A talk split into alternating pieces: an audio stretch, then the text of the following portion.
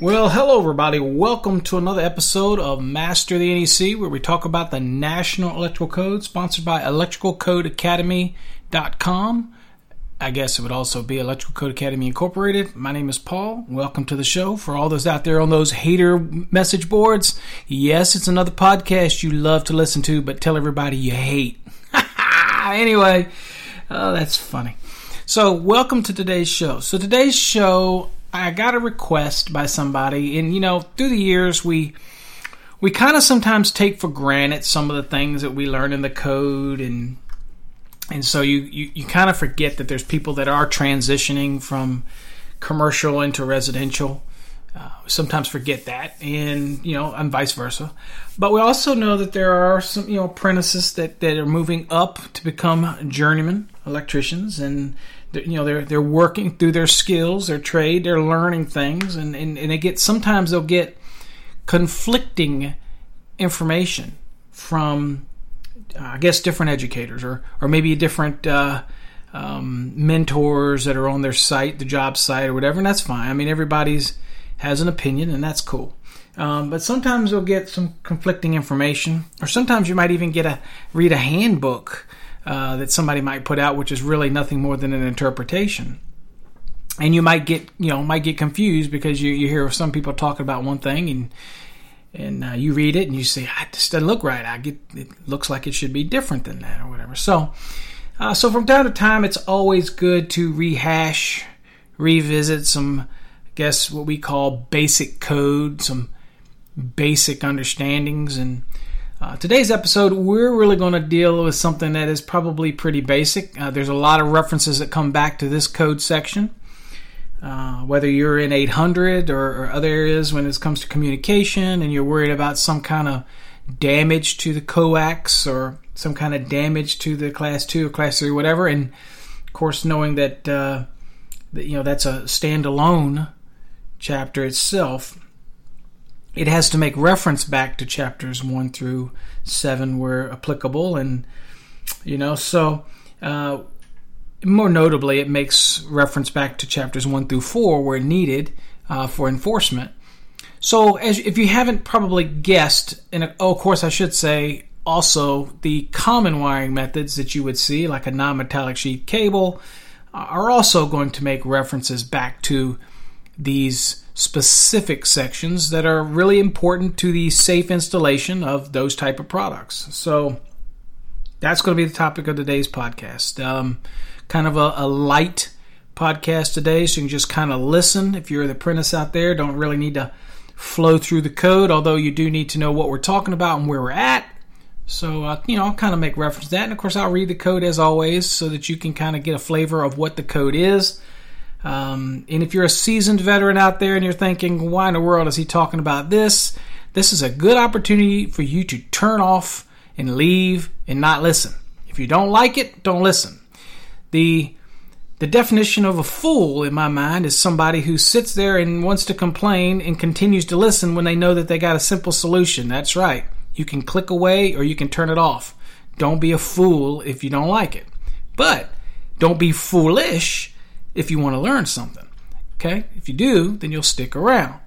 All right, so today we're going to talk about, if you haven't guessed it, 300.4 protection against physical damage. Now, many, many, many cycles we have tried to put in a to try to get a definition in Article 100 of what physical damage is, or worst case, we're trying to get really trying to dig down into what's considered severe physical damage. And obviously, you know, we're not there because we like, I believe, where, we're at, is that we like the broad interpretation that gives us that leeway as a jurisdiction to be able to interpret what physical damage is. What's if I install something, it's like people say with non-metallic sheath cable, you install it above eight inch, uh, eight feet, and it's not considered su- uh, subject to physical damage. I, that wouldn't be true because if it's exposed, it's always subject to physical damage. But the likelihood of it, um, although you won't see that rule anywhere in the NEC.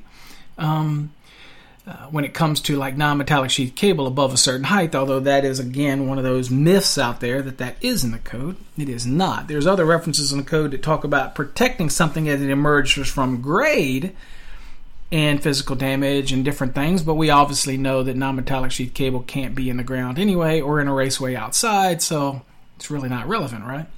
Um, and then there's those other myths out there that say that you can't put non metallic sheath cable inside of a raceway. And again, that would be another myth out there that I hear people from time to time talk about and make a quote. And my message to you is all electricians have to learn. And when you make quotes and you say something that you believe is a true statement, it's always important to possibly back it up with the code section. Now, I, I get it. You want to make a statement, you want to help people out, but again, you propagate falsehoods when you make statements and you don't really back them up by code. So people wonder why I always make a statement and more than not I will back it up with a code reference is because it needs to have some validity to what you're saying. And that's just something I do. Now you don't have to do it. Uh, I'm just saying I always like to tell people stop and think before you post. Uh, unless it's just you're talking in general terms, there's a lot of posting get done on a lot of message boards and a lot of well-known message boards with so-called quote experts on there, which I really think are just people who are hovering around on that board because they won't be permitted on any other board because they're self-centered, low self-esteem, uh, whatever. You know what board I'm talking about. So anyway. And that would also go for the majority of their moderators on that board. Not the couple of moderators are really, really good. Uh, but the other ones, yeah, that must have been their lifelong dream to be the moderator of that forum. Anyway, if you don't have anything to teach people and all you want to do is sit and criticize people inside of a forum, then um, shame on you. Um, I can do it because I've been the target, but I am constantly teaching people outside of the forum. So you like it or don't like it, whatever. All right, enough of that rant. So anyway, make sure you post references uh, because it's real important to know where they came from. And when I do a lot of stuff for home inspections, uh, for home inspectors, I teach them a lot. I have through the years. They always wonder. They say, "Well, you don't quote code. We don't quote code." I'm saying, but you don't understand where we've been. You don't know where you're going. So I, you know, that old saying: you give them a fish, they'll eat for a day. You teach them how to fish, they'll eat for a lifetime. Except when I'm fishing, I can barely catch fish. But you get the point, right? All right. So today we're going to talk about protection against physical damage. And notably, we're going to talk about uh, this applies to conductors, raceways, and cables and how they're protected, whether it's MC cable, AC cable, non metallic sheath cable. Uh, there's certain things that are specifically addressing cable, uh, uh you know. Uh, so uh, you have to look at the context of, of how it's being applied. Um, a lot of people think that uh, if you bore through wood framing members that it wouldn't apply to certain types of, of raceways, and that's absolutely not true.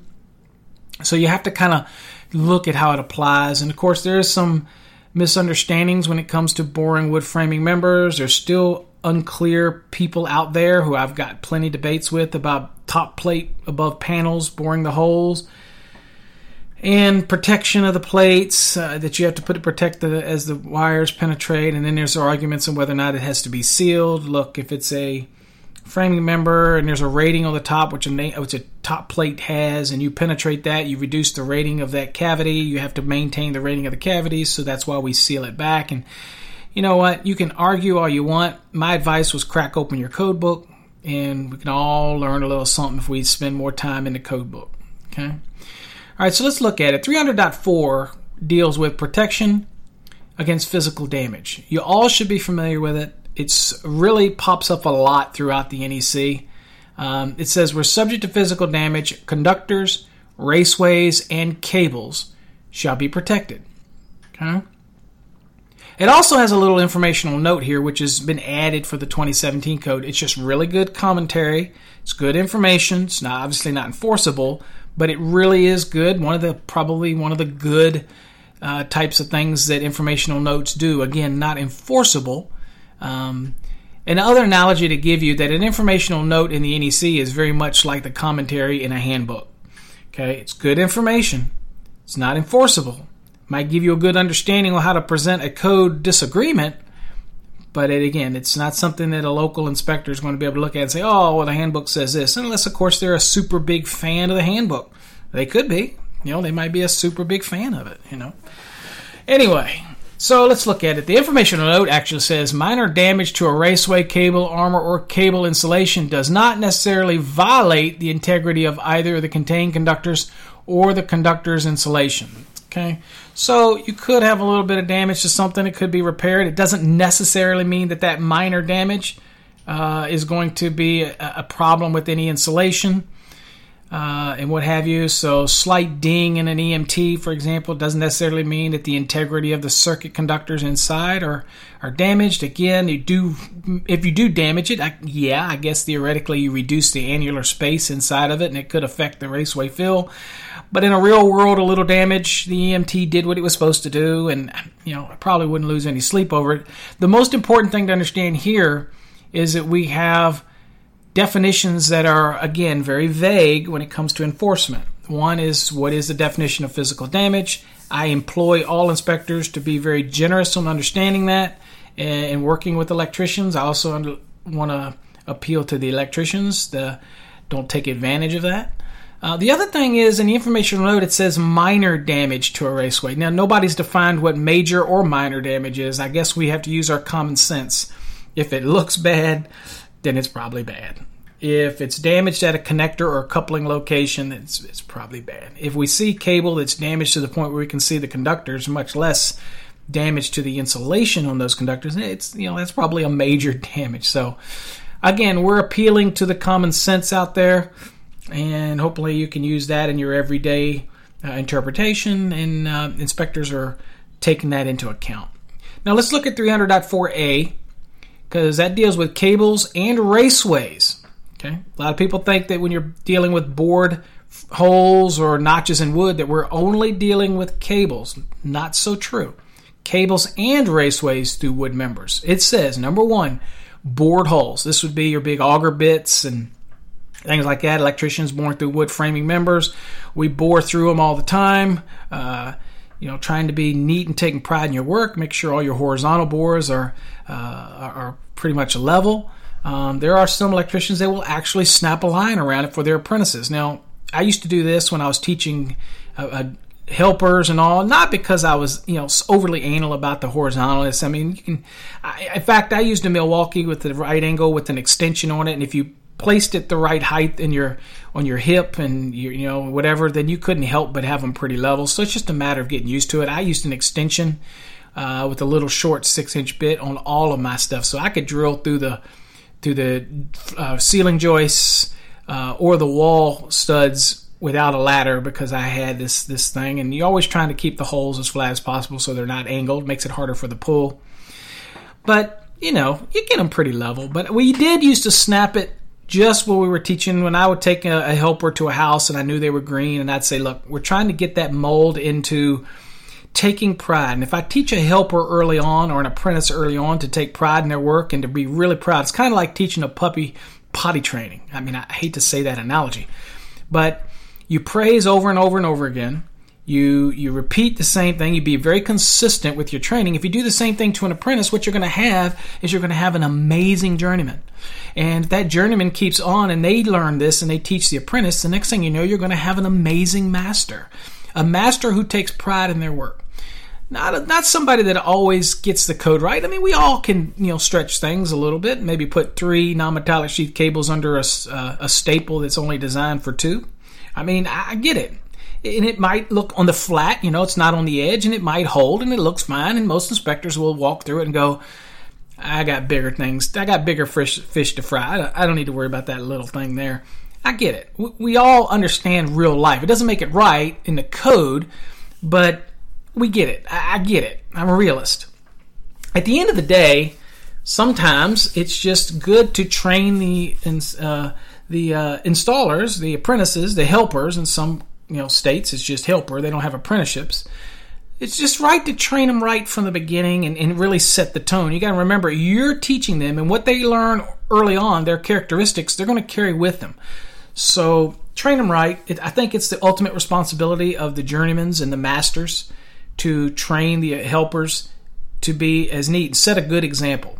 That, that to me, I always did that. Uh, my everything I did was smooth, uh, right. You know, everything was was done right. You know, and, and I tried to carry that so that the next generation. So Anyway, enough of that. All right, so the first one it says 300.4A1 bored holes. It says in both exposed or concealed locations. Okay, so it doesn't matter what the, whether it's exposed or it's going to be concealed by gypsum or whatever. It says where a cable or raceway type wiring method is installed through bored holes in joists, rafters, or wood members. That's a pretty general term Holes shall be bored so that the edge of the hole is not less than one and a quarter inches from the nearest edge of the wood member. Okay, a lot of people don't understand that. I've seen things be thrown out an inch and a half. I've seen things to be thrown out three quarter of an inch. It's an inch and a quarter, not from the cable, not from the raceway. It's from the edge of the bored hole. That means it's very important to know the size of the holes you're boring when you're using it through a framing member. Again, 2x4s aren't necessarily 2x4. Okay? Uh, that nominal dimension, sometimes, I mean, as time's going on, it, they're not 2x4s. Now, you go into those older houses, uh, like my parents' house or whatever, and yet those baby were 2x4s. Okay? Not today. All right? Fine, engineered wood, whatever, I get it. But I'm just saying, be very careful how you bore the hole. The bigger the hole, the more cables you try to put in there, try to pull SERs through there. You're going to do that measurement for the edge of the bored hole to the nearest framing member. Now, here's the other thing to remember this is applicable to both sides of that bored hole. Okay, I see a lot of people do a bigger bored hole and they put a nail plate on the inside, but they don't realize that to the other side of the framing member might be less than an inch and a quarter. If that's the case, then you're going to have to put a nail plate.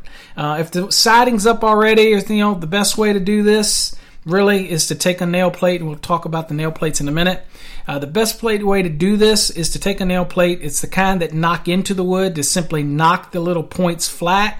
Uh, so that they're back, so that you know they're not. Don't knock them in. Knock them flat to fill the void where they were actually bent from in the metal. So it's perfectly flat and then put that on the other side of it. Then use your screwdriver and uh, you know not a good screwdriver with a good edge, uh, maybe a piece of crap screwdriver, flathead, and uh, and put it on there and tap that sucker in place back there. Yes, I know the siding's already up.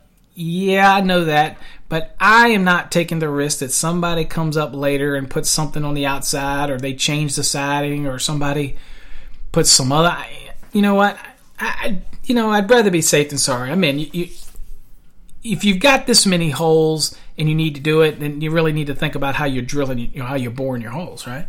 So anyway, that's my thing. You can agree to disagree, whatever, but that's what the code says. And I'm thinking about I don't want nobody to say that I drilled a hole and it was less than that, and then if house catches on fire, you know what I mean. And a lot of times when we're roughing in these homes, um, and we have to realize that they're still. I mean, they might have the uh, particle board outside with the Celotex wrap or something on it, but they might not have the finished siding on it or something yet, and I just don't want to risk it. And I have been to cases. One of the first things I did when I came out here to Texas for Encore was we had a case of a fire, and they thought it was was Encore's wire. Ultimately, it did not. I don't know why somebody didn't check the name on the wire before we drove all the way to Arkansas, but I did. Uh, I drove there on behalf of attorneys and, and, and did investigation and ended up opening up some additional sheetrock for them and improved it. But then they asked if I would continue to look at it and try to find the source um, because I have an area of expertise in that. Uh, and so, luckily, I, you know, I, I, I determined the source along with the fire marshal there, but also I've noticed that there was a lot of damage to other NMB that was in that manufactured home, and it's because they have a practice of notching the outside of the building and then putting the to putting the non-metallic sheath cable in from the outside into a notch, and then they put a little thin metal over it, which doesn't meet the the, the nail plate one six uh, the sixteenth of an inch requirement, but we'll talk about that in a second. Anyway, when they went to put their siding up, they drove these staples right through the NMB, and I mean in dozens of places, and I'm surprised it didn't cause much bigger issue. Uh, good news here for all the naysayers out there who say, "Well, would an AFCI have caught it?" Probably would have, but they didn't use they didn't use arc fault circuit interrupters on it. Okay, wasn't in the. Uh, this one was a one that was built prior before it was a, a mandate. Okay, so anyway, that's a whole different story, and you can agree to disagree, whatever you want on that. All right, so it does state that we have these now. It's the nearest edge of the wood. So it's each side of the bored hole to the nearest edge, and that's how you measure it. If okay, if it's less than one and a quarter of an inch, then you're going to have to put a nail plate. It says where this distance cannot be maintained, the cable or raceway shall be protected from penetration by screws or nails by a steel plate or bushing at least 16th of an inch thick. Okay, at least 16th of an inch thick. And the appropriate length and width installed to cover the area of the wiring. Now, I don't know how many times I've seen these nail plates get put up and they get put up incorrectly. They have to cover the entire area of the wood framing member that's that you know right across where the hole and it has to be a wide enough nail plate in order to cover the whole area that would be the, the, the diameter of the bored hole. I sometimes see this done wrong and they're put on haphazardly and you know whatever. Um, there's going to be a number of gypsum board screws being placed in there and things like that. So, okay, it's important that you follow the code. Now, there are two exceptions to this rule because this is a pretty general rule because it talked about raceways and cables and it didn't delineate any of them from the any type of raceway from this requirement. Okay. All right. So what it says in the exception to this rule, it says, well, steel plates shall not be required to protect rigid metal conduit, intermediate metal conduit, rigid non metallic conduit, which I'm not so sure I agree with that one. Uh, it says, or electrical metallic tubing. I have easily seen screws go through rigid non metallic conduit like butter. But that's what the code says, and I'm you know I'm not going to argue the code. It just is what it is. Um, so those are your exceptions. I don't see anything about MC in here and AC. So again, those type of things would have to have the protection if you want to do it. And yes, you can install type MC cable, metal clad through wood board framing members, not a problem. Um, but this is giving you the exception to the to the to the steel plate thing. Okay. Um, again, we're talking about wood members here. So there's some people that see these rules and they think about the punched members through steel studs and all that kind of stuff. And really, we're talking about wood framing members here. Again, you wouldn't believe the number of questions I get on that. And questions are good. I don't mind the questions, but make sure we understand the context of what we're talking about. The exception number two to this general rule of the bored hole rule says that a listed and marked steel plate that is less than one uh, sixteenth of an inch that provides equal or better protection against nail or screw penetration shall be permitted. So it's not required. You can use a regular 16th of an inch thick steel nail plate if you want, or steel plate, but it says, okay, well, I'll let you use something that's maybe less than a 16th of an inch, but it's got to be listed and it's got to be marked. So, you know, I can use a steel plate that is not, if it's 16th of an inch thick, then it doesn't have to be listed or whatever. I can use it. That's what the general rule says. Um, but more than often than not, we're going to get nail plates that are already manufactured and they're going to be listed and they're going to have a stamp on them or something. Uh, and usually they just have a round UL stamp on them or whatever NRTL that wanted to do that. And that's what we get. And they might be less than a 16th of an inch, and that's okay. All right. It might be a hardness value or something and whatever that allows them to do it, but that means they were evaluated. Okay. But you might be able to buy nail plates that are truly steel plates that are 16, uh, 1 16th of an inch. And if that's, you know, that's the case, uh, that they are 16th of an inch in thickness, then they would be used and they would not necessarily have to be listed. Okay, the listing requires the marking in the listing if they are less than 16th of an inch. Okay, keeping that in mind. All right, next we go on, and again, we're, we're still dealing with wood members, and we get into 300.4A2, which is the notches in the wood. Now, the IRC has all of their rules about the notching and how much you can notch out a stud. You know, I'm an electrician. Um, if I'm going to notch out something, I'm going to make sure that I add. Here's the best thing to do. If I got to notch out something, the plumbers are the best ones to know this because they notch out all the time for plumbing pipe. Um, if I'm going to notch out something, I'm going to probably ask the builder uh, or the carpenter, okay, because I am all about placing the blame on somebody else. Now, if you want to do your own researching, I, I personally do have an IRC and IBC and keep them handy. I got them on my phone. I'm always handy, and, and you do this. But for me, I think it's all about with electricians, it's communication and diverting. So if I've got to go through somewhere and I got to notch something out, uh, I'm going to check with somebody and I'm going to defer it. I'm, I want somebody that I can be able to say, well, he told me it was okay because he says I could do this much this.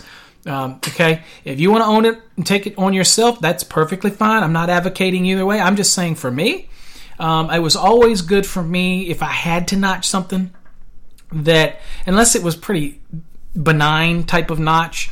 Um, but you know, and I'm not getting into our IRCs. You can criticize me if you want in this video. I really don't care. Get a life. But if you, you know, if you're an electrician and you know the notching, that's great. Um, me, again, I'm trying to focus on the electrical. If you have to notch it, here's what the rules are when it comes to protecting it.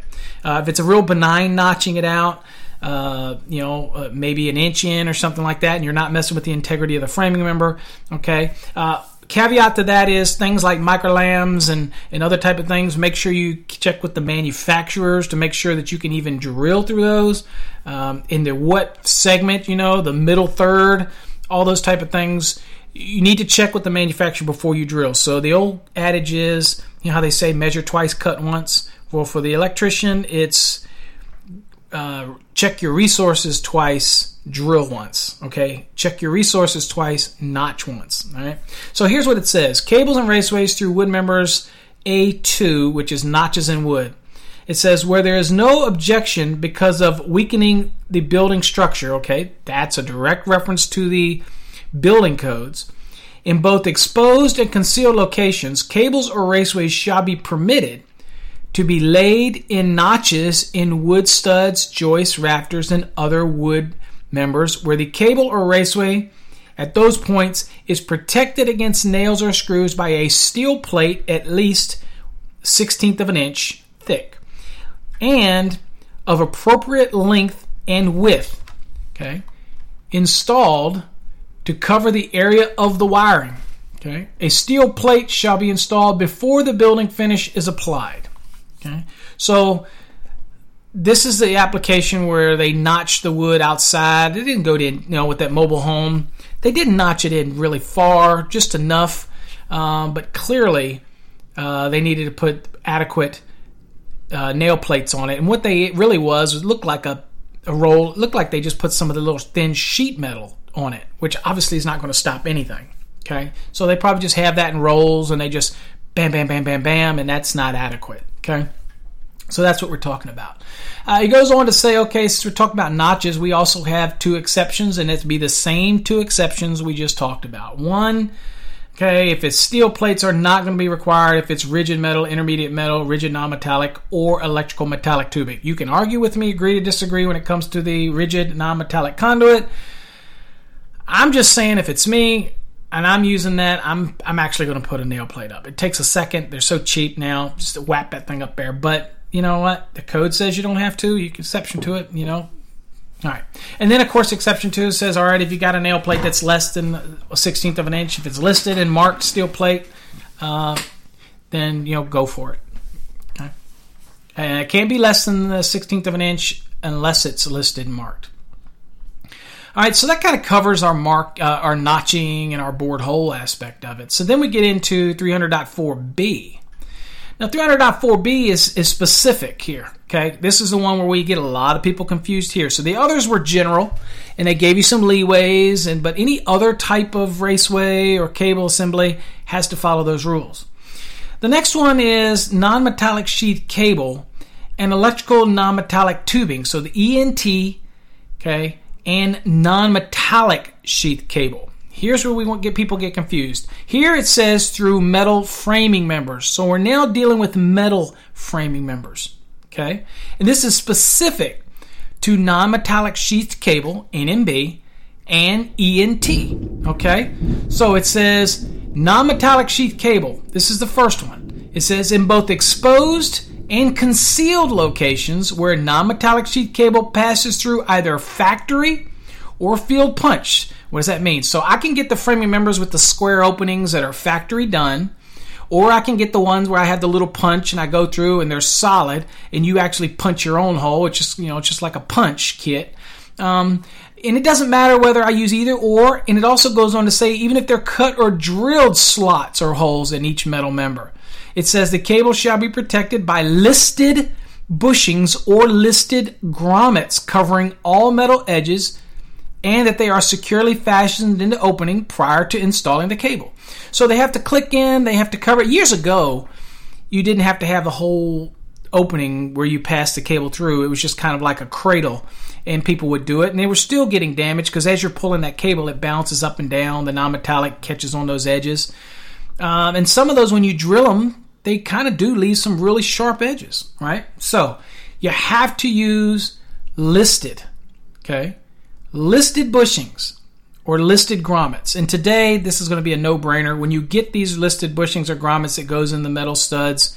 Um, then they're going to be the size you need. Now, remember, if you're using the punches and things like that or drilling, it can be a lot more difficult because if you're not using standardized holes or sizes when you're drilling, that some of these listed grommets or bushings might not fit properly. So, again, take all that into consideration. Remember that, but also don't get fooled in understanding that this only deals with non-metallic sheath cable and electrical non-metallic tubing. Okay, does not deal with MC. Okay, AC cable. All right. The next one it says is, and this is B2, it says non metallic sheath cable and electrical non metallic tubing. It says where nails or screws are likely. And I could argue that anytime I run it horizontally, uh, and again, this is still under metal framing members, is likely to be penetrated by gypsum screws, and they pop those things in everywhere. Okay, it says where nails or screws are likely to penetrate non-metallic sheath cable or electrical non-metallic tubing, a steel sleeve, steel plate, or steel clip not less than a, a sixteenth of an inch in thickness shall be used to protect the cable or the tubing. All right. So again, ENT and NMB. Okay. Wherever it's likely to be penetrated. Now that, be honest with you, that likely is pretty broad. Um, there are a lot of homes today that are getting uh, made out of steel framing members now. And you could have crown molding. You could have all the gypsum board gets screwed up.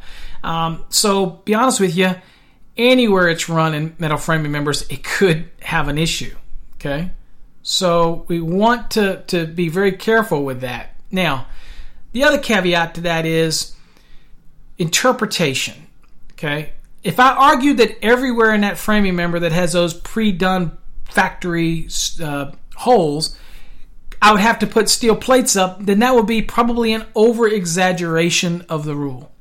Um, so what I tell people is, you know, look, let's use a little common sense. If it's got enough play and you're taking it through a steel frame, uh, a metal framing member, and you're running an MC through it, okay, it's got ability to move, right? So this one only applies what to non-metallic cable, uh, a, non-metallic, uh, sheath cable, or non uh, electrical non-metallic tubing. The deal with the tubing is it has a hard time moving or deflecting. Okay, so that one might be one where you have to be really careful how you're doing it and how somebody would interpret it. Uh, when it comes to the non-metallic sheath cable, uh, a lot of these holes that are pre-cut are in the middle, and there's enough leeway um, that some people would say, well, when I read this, that everywhere that I run it through that, that framing member, it could be potentially uh, penetrated. And like I just said, that is true. It very well could.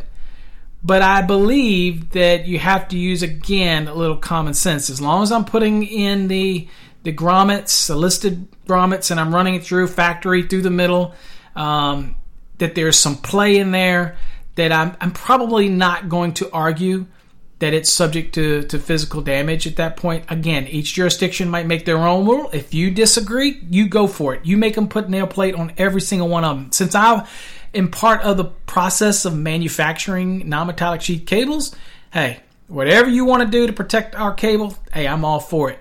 But I encourage people to not take it overboard. Okay, so if you're only installing one NMB or two NMBs, like a 12.2 or 14.2 through there, okay, it's probably going to be okay in the middle and move. And it's not really the likelihood is what we have to deal with, okay, that are likely to be penetrated. Uh, but let me tell you what, if I put a bunch of them through there that that cable can't move, and it's not going anywhere. So it doesn't have the ability to deflect anything. It doesn't have that that movement. Then I might argue that you know what, if that hole's filled through, um, it might not have the ability to deflect. So it could, it has a likelihood to be penetrated if a screw or a nail goes through it. You're going to have to make your own determination there. I'd probably like to see this one cleaned up a little bit. But again, you got to remember that a lot of the NEC is to left to the interpretation of the building official. And who determines what something that is likely? Okay, so you use your own judgment. I have my own opinions on that. I won't go into those. I kind of dabbled in that a little bit. Um, but, okay. Uh, so then it goes on and it does give you an exception. The exception says a listed and marked steel plate, again here, says that, well, it can be less than a 16th of an inch. If, if it provides equal or better protection against nails or screws penetrating, it shall be permitted. All right. So I probably gave a probably a little bit more of my opinion. Um, but again, I think it's the number of, of, cables that go through the hole. If they're right in the center of the metal framing member, uh, you know, there are some people that literally will put the nail plates everywhere that the NMB runs or the ENT runs. And uh, you know what? I can see uh, an inspector enforcing that. If that's how your jurisdiction, I can I could support that because of the wording here. And then there's other areas where I might have one simple NMB running through uh, uh, steel or, or, metal framing members with the properly listed bushings or grommets, and it's free in there. It moves back and forth, and I don't have an issue of uh, its flexibility or the movement of it. And I might I might not say that it's likely to be penetrated. Again, interpretations being what they will, but I could probably see the point of both of them. All right, and if you say, Paul, that's wishy washy, pick one or the other. No, I don't have to. It's you're the one that's interpreting it. I'm reading you the code.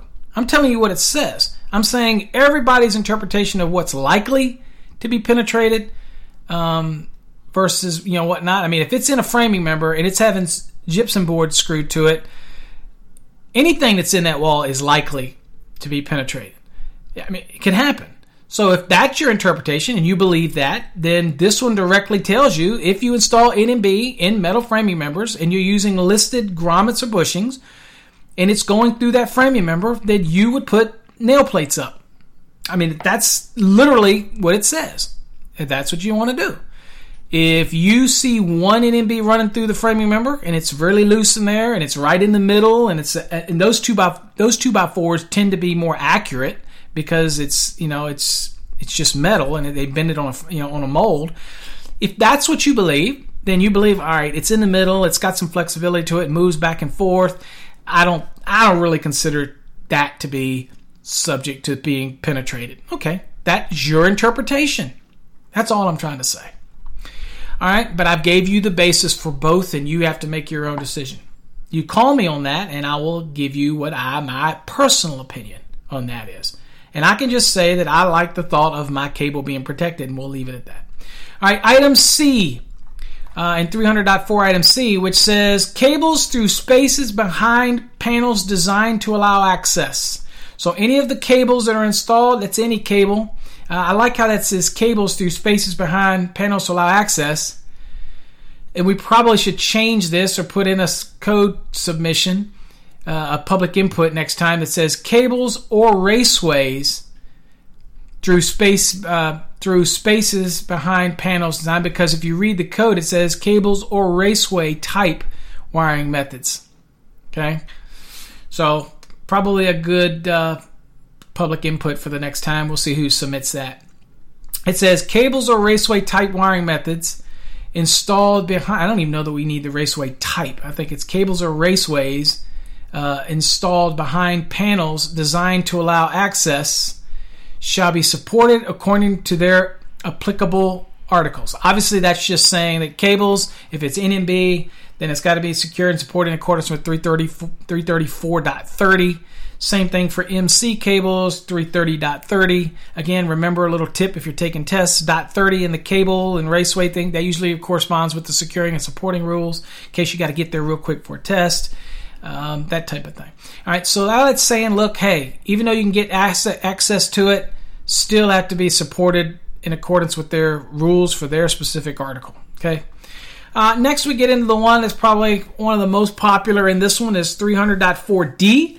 This says cables and raceways that are parallel to framing members and furring strips. A lot of basements finished out. They're gonna they have the block wall, and they're simply to put a furring strip down, and they're to put some foam against it. You know, maybe one of these little cut foams, thin, whatever the thickness is of your frame They're going to put this little foam there, and that's their insulation. Okay, usually the white foam or the pink foam, or you know, you buy it in a board, you cut it, you stick it against the the uh, block wall or whatnot, and that's that's your insulation for your basement. You already got pretty good insulation because it's probably underground in most cases, and not all cases, obviously, but you've got some good insulation going on. The walls are sealed. You're good to go. And so you might use the furring strips, okay? But this is deal with furring strips and framing members when it deals with running parallel. That's running in the same direction of the framing member. It says in both exposed or concealed locations where a cable or raceway type wiring method is installed parallel to framing members, such as joists, rafters, or studs, or in installed parallel to framing, uh, excuse me, furring strips the cable or raceway. Uh, now here we just say cable or raceway. Uh, before we say cable or raceway type wiring method, but I guess we're okay. It says the cable or raceway shall be installed and supported so that the nearest outside surface of the cable or raceway is not less than one and a quarter inches from the nearest edge of the framing member or furring strip where nails or screws are likely to penetrate. Okay, it's kind of staying in that same mode obviously there are jurisdictions out there that let you come down and run the NMB or other type of wiring, MC, anything down the side of the framing member or down the side of the furring strip, and you take a staple, you cut one edge off of it because you barely got room to staple it, and you staple it in that little area. And again, it has to be uh, at least an inch and a quarter away from the nearest edge of the framing member or furring strip. Okay? And the question always comes where it says likely to penetrate. Again, the argument can be made that in any furring member, you don't know where the gypsum board or the you know the sheetrocker or anybody else is going to install the screws. You have no idea. I mean, there is a pattern they follow, but again, as an electrician, I can't assume anything. I can't even assume they're going to use the right screw length and whatever. Um, so I have to do my diligence in making sure that my cable is installed. Either I could go out to the right, away from the framing member, and mount it directly on the on a running board, uh, or something onto the, the wall, uh, or whatever I have to do. I have to maintain that separation. Or I can run it down the framing member, but then I'm going to have to do what? I'm going to have to apply something that protects it. So that's where the code then says where this distance cannot be maintained for whatever reason the cable or raceway shall be protected from penetration by nails or screws by a steel plate sleeve or equivalent at least a sixteenth of an inch thick. All right, so this is where we see long plates run up the side of the furring strip uh, that protect the cable. Okay, that's acceptable. It means that no way, but I tell you, it's going going to cause a grief for the gypsum board people when they go to drive those screws in there, and they keep bending a screw and they keep bending it and they, they, they get ticked off and they start moving to the left and to the right and they keep driving this thing and eventually they push something that drives into that plate and then it ends up going through the plate because they're just frustrated and then you still could penetrate it i've seen it i've actually seen it and i, I couldn't believe it but i've seen screws driven through steel plates um, very rare and that's because they abandoned the normal sheetrock type screws that went with something else because they were having a fit or whatever. Uh, I've seen it. Uh, more often than not, maybe it wasn't a steel plate. Somebody mistakenly used something like an aluminum plate or whatever. They didn't follow the rules. They just saw something and said, "Hey, I found this in the in the in the Home Depot or Lowe's," and and, and I was like, "Oh, this looks like a good plate. I'll use this." Um, reality is it, it can get damaged. So just keep it in mind that you have to maintain it, whether it's furring strips or even the parallel. So if I'm running it parallel with a rafter, I'm running parallel with a regular wood stud, that I have to run them down the center, or run it in a way that keeps me at least an inch and a quarter away from the nearest edge. So, however you run that. Now, there's people that use these things called stackers, and, and that's great. Um, back in my day, um, I probably was very uh, guilty of using a, a, staple, and I would staple onto a. Uh, I'd staple a tie wrap in the middle of the framing member, and then I would tie wrap uh, the NMB to the middle of the um, the framing member. Uh, again, I was very conscious of the number of current carrying conductors and what I could do and what I can't do. Remember, if you haven't watched our video uh, on derating demystified, you wouldn't understand that I could put up to four uh, 14 twos or four 12 twos or three 14 twos and one 14 3 or three 12 twos and one 12 3 together uh, and under a tie wrap, which is perfectly acceptable. It's ain't going anywhere, and it, it, would hold them in the middle of the framing member, and it actually looked quite neat. And even if I did an adjustment and correction uh, based on the number of current carrying conductors, as long as I didn't exceed nine, and I'm applying the seventy percent to the ninety degree value which I'm permitted in 334.80, you'll come to find out that you'll still have a conductor that's good for the ampacity that was intended under the 60 degree column after adjustment and corrections, and it's okay. It's fine. Um, yet it also kept them nice and neat in the middle. And people say, "Oh, well, you're bunding." Well, I did the the daggone uh, uh, application for that. I did the adjustment for that. What are you worried about? Okay, but they do make the stackers, and, and they're available, and you can use those and keep it. And they look neat, and they hold them off, and you know, to each his own. Um, and you can say one thing looks better than the other, and I'd say that we have no definition of what workmanship is and workmanship, a good workmanship is in the eye of the beholder. Okay, looks good to you, uh, might not look good to somebody else. Okay, it's all subjective. All right, so we keep on and say, okay, so parallel, we're running in the framing members. Be very above your ceiling there. Be very conscious. If you're running it on rafters, you're being very conscious that that inch and a quarter applies to both sides of that cable. Okay, both sides of that framing member apply here. So don't worry, don't forget about that now. Um, and then it goes on to say again where the distance can't be maintained for whatever reason, uh, the cable or raceway shall be protected again with a uh, steel plate or sleeve that is equivalent to 16th of an inch. And of course, you have the exceptions here, but we have three of them here. Okay, so we're going to look at all three of them again. The one other change here for the exception takes takes into consideration that you know what sometimes when you're running f- parallel with the framing member it means you're fishing something down a finished wall. And you can't necessarily get in there but it is loose okay? So it's going from point a to point b and it's kind of loose in the wall. It's not going anywhere and it's a fishing application where we're fishing it in.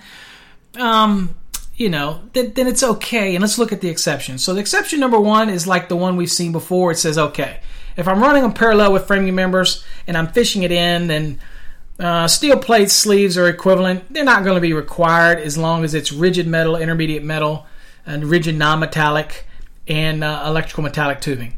Uh, personally, I think I shouldn't say this, but if we're going to say rigid non-metallic conduit, I probably would prefer us to say rigid Schedule 80 non-metallic conduit. But again, I'm, I'm, I'm you know, I don't want to get the PVC guys upset when I say that. Okay, uh, but I do know there are many other places that we can't use Schedule 40 for physical protection where we can Schedule 80, most notably in service applications. All right, but I'll I'll just let that be. All right, exception number two. It says for concealed work in finished buildings or finished panels of prefabricated buildings where such supporting is impractical or impracticable means the only way you could do it is to rip it all apart, and that kind of defeats the purpose. It says it shall be permitted to fish the cables behind uh, between access panels. So you cut access here and there in order to be able to fish something in. Uh, perfectly acceptable. Okay, to do that, and you wouldn't need to do the plates on that because generally when you're fishing it, it means the, the, the wall finishing is already up, so there's nobody gonna. Now, is that to stop somebody from driving, putting a picture up later and driving a nail? No, but the real opportunity for that to penetrate it is rare.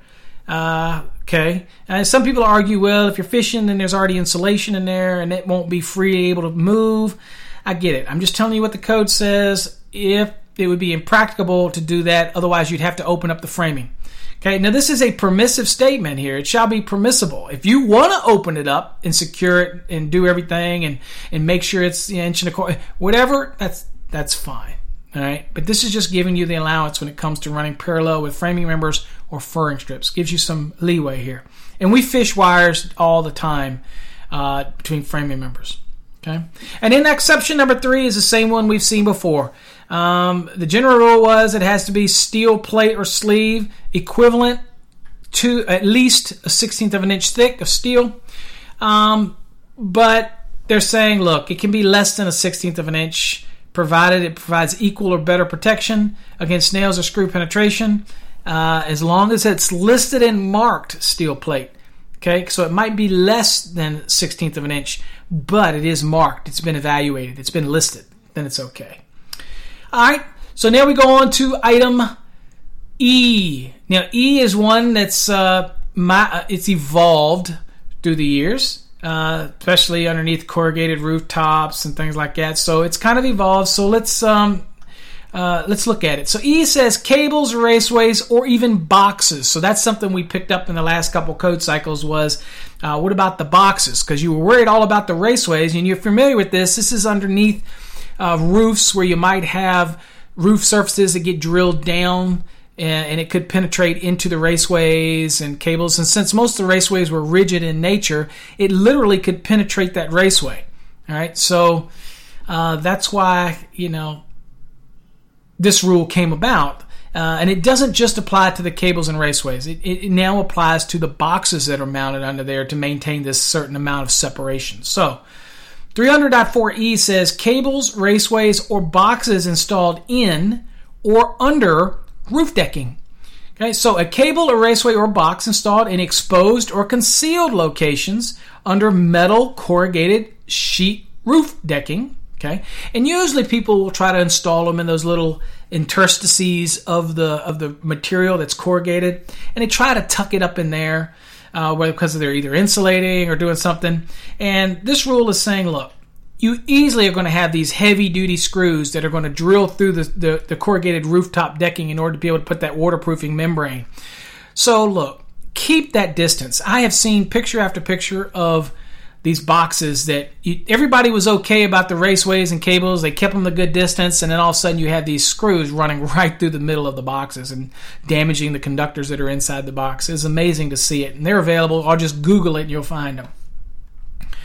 Okay, so we're worried about what's called metal corrugated sheet roof decking, and it says shall be maintained. So this is the uh, location shall be maintained, uh, shall be installed and supported so that there is not less than one and a half inches measured from the lowest surface of the roof decking. Okay, the lowest surface, not the part up in the the, the cavity of the corrugation, the lowest point, okay, that's the flat lower portion, it can't be uh, not less than one and a half inches measured from the lowest surface of the roof decking to the top of the cable, raceway, or box. Okay, so you measure from the lowest portion of the corrugated rooftop decking, and then you measure down, and it can't be less than one and a half inches, which does correspond very well to those long screws that are used on the rooftop membranes and penetration systems and things like that. Okay?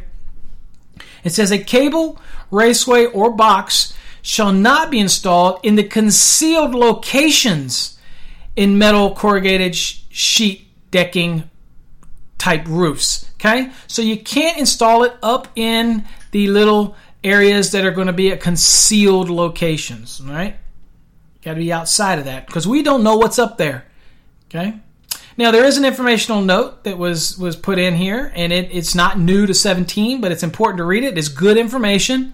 It says, "Yo, uh, well, hey, the yo part's mine." It says, "Yo, Roof decking material is often repaired or replaced after the initial raceway or cabling and roofing installation and may be penetrated by screws or other mechanical devices designed to provide hold down strength of the waterproof membrane or roof insulating material. It's also, I should add, it's very common to come back and install things like photovoltaic systems on these roofs, and, and in order for hold downs and things like that, you'll you not always will you get contractors who follow all the rules, and they think just screwing down into the metal roof decking is enough. So they take some heavy duty uh, lag bolts or something, and they screw it down into the roof material and next thing you know, it penetrates this stuff. So inch and a half might not even be enough, but we certainly don't want to have it in any of the concealed spaces. Okay, we're going to at least hope that they go down and look and see what's underneath where they're installing this. At least, at least I hope they do. All right, so that's good information. Now we do have an exception to this rule, as you can imagine. There is one exception, and it says rigid metal conduit and intermediate metal conduit shall not be required to comply with 300.4e. So if it's rigid, or it is intermediate, it doesn't have to meet E. And of course, if it doesn't have to meet E, then it could be installed in concealed locations. It can be installed in that cavity. It doesn't have to be an inch and a half away. That's what the exception is saying. Now, this exception again only applies to RMC and IMC.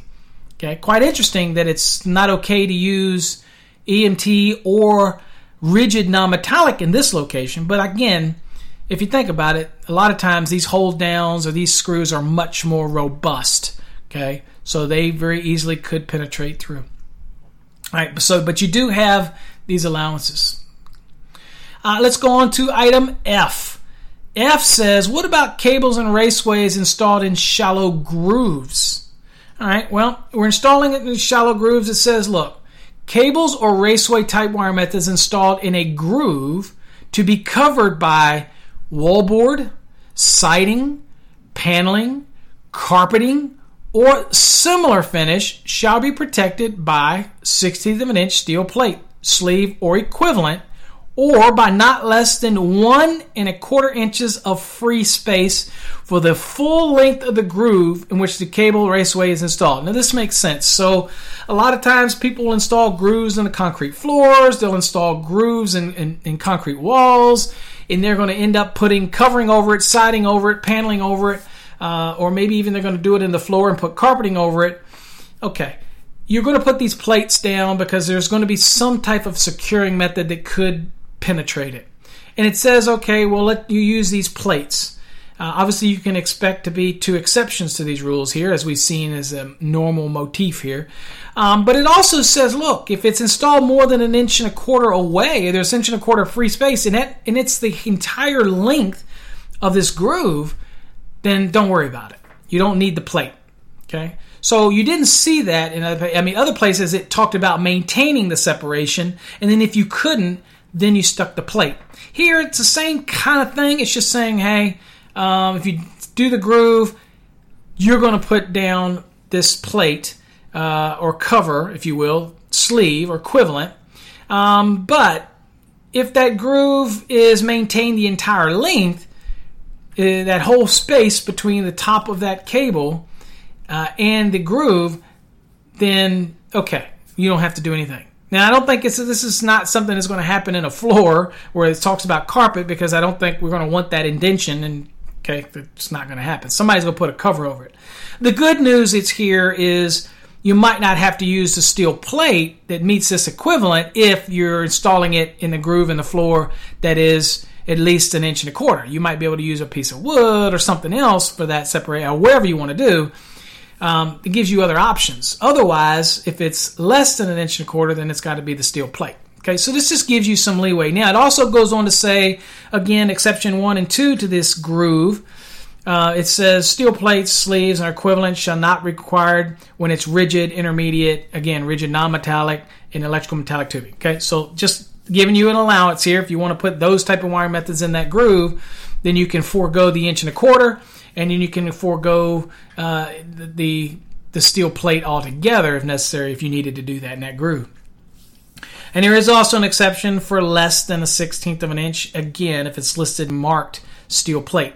Okay, it means it's been evaluated and it's okay. All right, let's move on to G, which is insulated fittings. Okay, insulated fittings. It says uh, another requirement here for protection. It says, okay, where raceways, okay, this is raceway rule. Remember that. It says raceways. I get this a lot for cable applications. This is for raceway.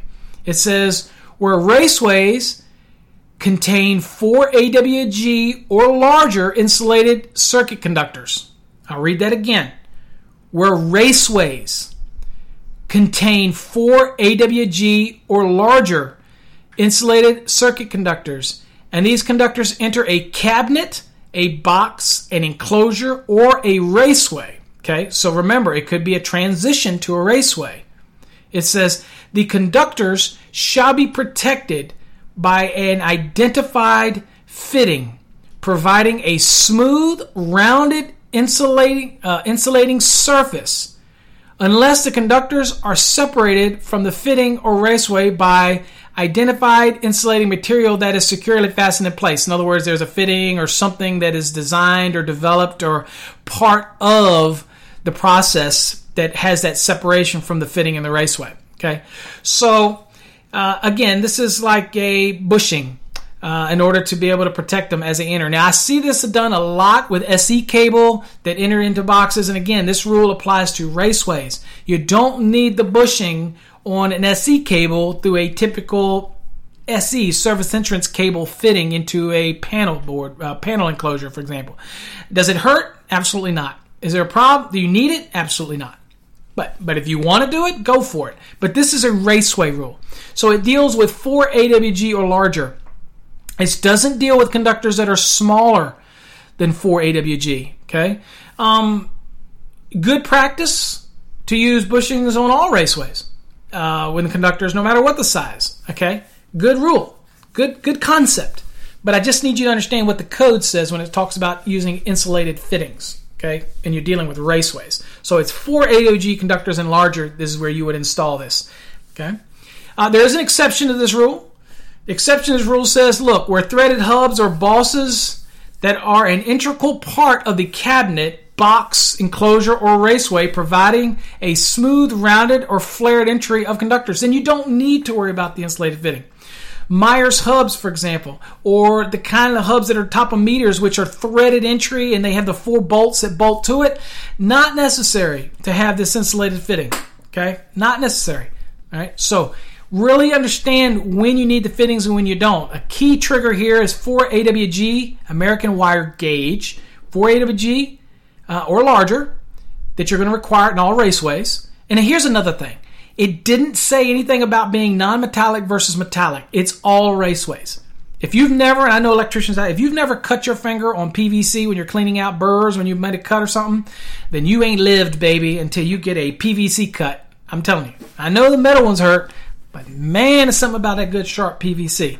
So just be conscious of that. All right, still required. Now it goes on to say, look, conduit bushings constructed wholly of insulating materials shall not be used to secure a fitting or raceway. Okay?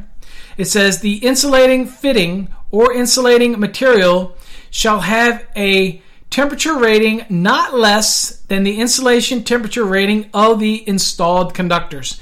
Uh, hopefully, today, when we get the insulated fittings, okay, that we understand uh, that it has the same rating as whatever the raceway, and the manufacturers have pretty much stepped up to the plate with that. And they pretty much the PVC material uh, matches, or if it's a raceway intended for conductors rated at 90 degree, that your fitting is going to be equivalent um, in, uh, of the rating at least of the installed conductors. Um, the other thing to remember here that's the most important thing is I've seen many, many, many bushings being used once a raceway enters an enclosure, and they simply screw on a bushing.